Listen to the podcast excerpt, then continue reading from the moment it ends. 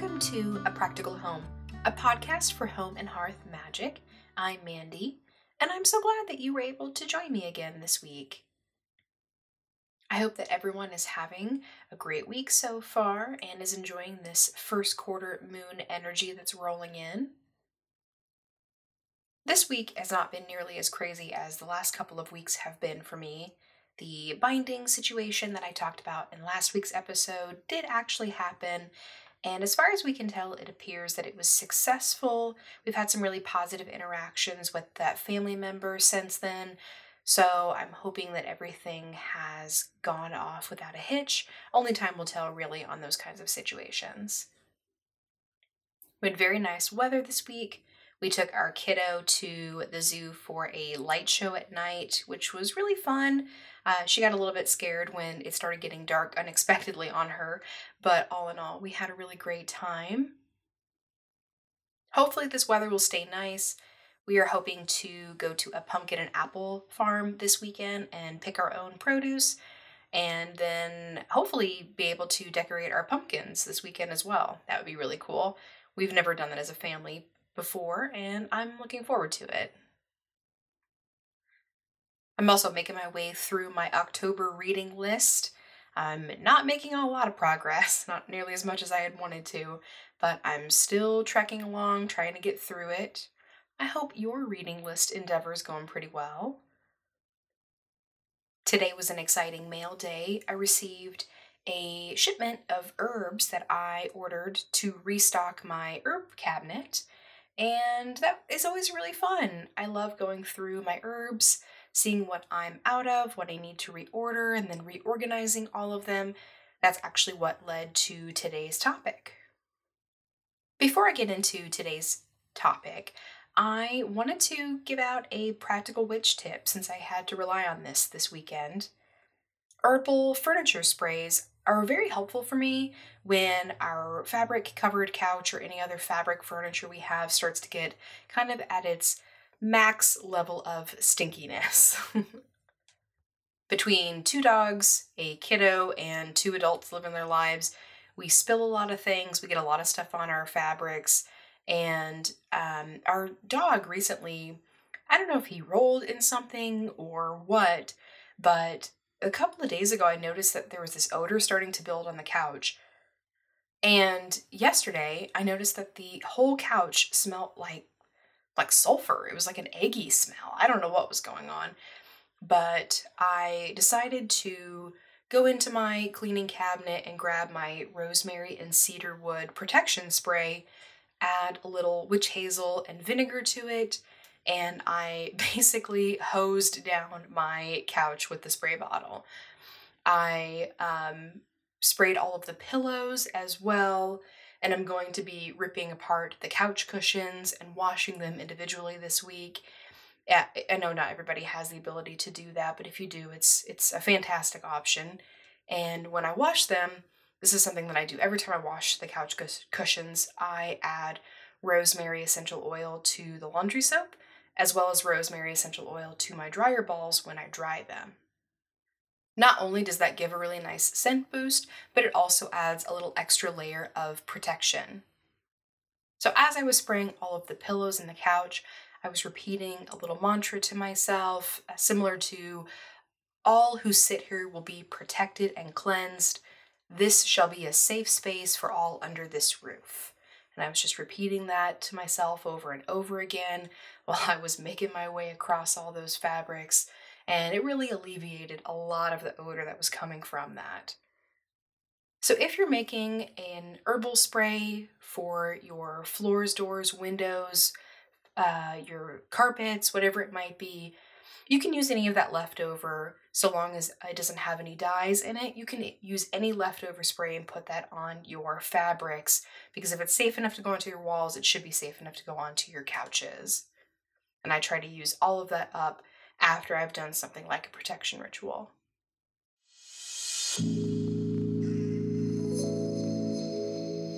Okay, getting into today's main topic. As I mentioned, I have been going through my herb and spice collection this past week for its regular clean out. I had to restock a few items. I was checking on expiration dates on the bottles, that kind of thing. And it really got me thinking as I was looking over my inventory what are my die hard herbs and spices, like my desert island herbs? If I was going to be on a desert island for any period of time, what would I take with me? I initially, when thinking about this, was setting my limit at 15. That felt kind of too easy, so I moved to 12, started to sweat a bit, and then I settled on my top 10. I should note that with my herbs and spices, I don't really separate herbs for ritual work from kitchen use. Since I use kitchen magic as one of my primary tools in my practice, all herbs, spices, plants, what have you, are considered sacred and magical in my home, so I don't keep them separated. In looking over my top 10, I realized this is a list I would give to anyone who was new to green magic or kitchen magic, herbalism, or any kind of form of those types of magical practices. I chose these herbs because they're accessible, pretty much always cheap, they're versatile, and they work well into many dishes plus magical workings. To be honest, for my own budget and sanity purposes, I actually don't buy herbs that I would only use one time in a working or herbs that are extremely rare or expensive. If the working calls for something out of my reach, budget, or out of my area, I just look up the properties of that herb and I pull out a substitute or a close second um, from my cabinet and I just keep it simple. Getting into that top 10 list, I will add a disclaimer that these are not ranked in my favorite to least favorite or most effective to least effective, anything like that. Just kind of as they came to me, that's the order that I put them in on my list. Number one in my witchy cabinet has to go to basil. I love basil, and I think basil can work in so many different situations. Basil is very common and easy to grow or buy for most individuals. You may also know it as St. Joseph's wort. Basil is associated with the planet Mars and the element of fire, and deities associated with basil include Tulsi, the Hindu goddess, and Ares and Mars, the Greek and Roman pantheon, respectively. Historically, Romans and Greeks actually associated basil with hatred, but now it's largely uh, associated with romance, which I think is kind of funny. In the kitchen, whether it be in food or medicinal purposes, basil is largely used as a respiratory ailment in various recipes. It has high antioxidant properties, and it's really great for thinning mucus if you're congested. It also tastes delicious, tastes delicious, fresh or dried. Magically, basil is associated largely with the properties of love, luck, prosperity, protection, and soothing unhappy feelings. Spot number two in my witchy cabinet goes to bay. Bay leaves, aka sweet bay or sweet laurel. Historically, these were used by Greek and Roman cultures in games to crown the victor. Bay leaves are associated with the sun and the element of fire, and deities that are closely associated with bay leaves inclu- include Apollo from the Greek pantheon, Daphne, Gaia, Peneus, and Cerridwen. In the kitchen, this herb adds a nice savory flavor to any dish. Bay leaves are often found in recipes for diabetic support and for stomach problems. It's always recommended to not eat the leaf when you're cooking with it, just take it out when you're serving the dish. And this is because bay leaves are really difficult to chew. They're very tough leaves, and it's highly possible that you could choke if you're trying to swallow them. Magically, bay leaves are associated with clairvoyance and wishing. You've probably heard of or completed a wishing spell using bay leaves, where you write your wishes on the bay leaf and then burn them to release them. They're also associated with raising your energy, adding to your psychic powers, divination, and wisdom. My number three herb is cinnamon. Historically, cinnamon has been used in anointing oils by ancient Hebrews, and it's associated with Mercury, the element of fire, and deities closely associated include Hestia, Venus, and Aphrodite. In the kitchen, Cinnamon is a great additive for breads, desserts, uh, and really dishes with pork. I always think that's very delicious. You can stir a bit into your coffee or your hot tea for an extra zing. I love using cinnamon in my coffee, whether it be ground cinnamon stirred with a spoon or just stirring a cinnamon stick in my coffee. Cinnamon is used in a lot of cider and mulled wine recipes as well. When you add it to hot drinks, it can aid in cold like symptoms. Magically, cinnamon can really add that extra oomph to any spell work or ritual you're performing. It speeds up or adds energy to whatever you're working on. It's great for action, success, love, lust, and passion. The number four spot for me goes to marjoram, also known as winter sweet. Historically, Greeks used marjoram to crown newlyweds, which is kind of a cute little tidbit. It's associated with planet Mercury and the element of air. Deities closely associated include Venus and Aphrodite and Ashabahist. Also, side note, as I'm going through these deity associations, in my research, I found it extremely difficult to find correspondences to pantheons outside of the Greek and Roman and occasionally the Norse pantheons. I really had a hard time finding associations outside of that, anything in the Japanese and Chinese pantheons, anything in most of the African pantheons. So, if you have a good reference for those, I would love to have that. Feel free to pass that on to me because that information is just not accessible easily online, at least from what I've seen. And none of the books that I have actually men- mention anything outside of those more, I guess, trendy pantheons like the Greek and the Romans. Back to marjoram. In the kitchen, marjoram is very similar to oregano, and they can kind of be used to substitute for one another. Marjoram is known for promoting good health to the family, and it's often used in recipes and tinctures to ward off colds. Magically, marjoram has been associated with strengthening love, especially familial love, happiness, used as a spell and curse breaker, it decreases depression, and it promotes joy in family settings. For number five, I had to give it to pepper. I was really torn on this, but I felt like it made a lot of sense. I reach for it often. Pepper historically was given to Roman soldiers as payment and also handed off to soldiers as a kind of a good luck token before they went into battle. Ancient Japanese cultures believed it to be an aphrodisiac. Pepper is associated with the planet Mars and the element of fire, and deities associated tend to be all war deities. In the kitchen, pepper is great for drainage, clearing out that stuffy nose, and it can add a little bit of spice to food without being spicy, if you know what I mean. Pepper's not spicy per se, but it adds something akin to, to spiciness to food. Magically, it's excellent when used for getting rid of something or someone. It's great in protection workings. It can be worn in an amulet to protect against evil eye, and it can be scattered on your property to dispel evil or negative energies. The next herb on my list is mint, also known as the ancient herb. Historically, mint has been used as a treatment for stomach ailments and increasing proper digestion. It's associated with the planet Mercury and the element air, and Hades and Thor are the deities largely associated with mint. In the kitchen, today mint is still used for a lot of stomach problems. It's also great for headaches, and it can be used largely for creating focus or stimulation to your brain. Makes me think of a nice hot cup of peppermint tea.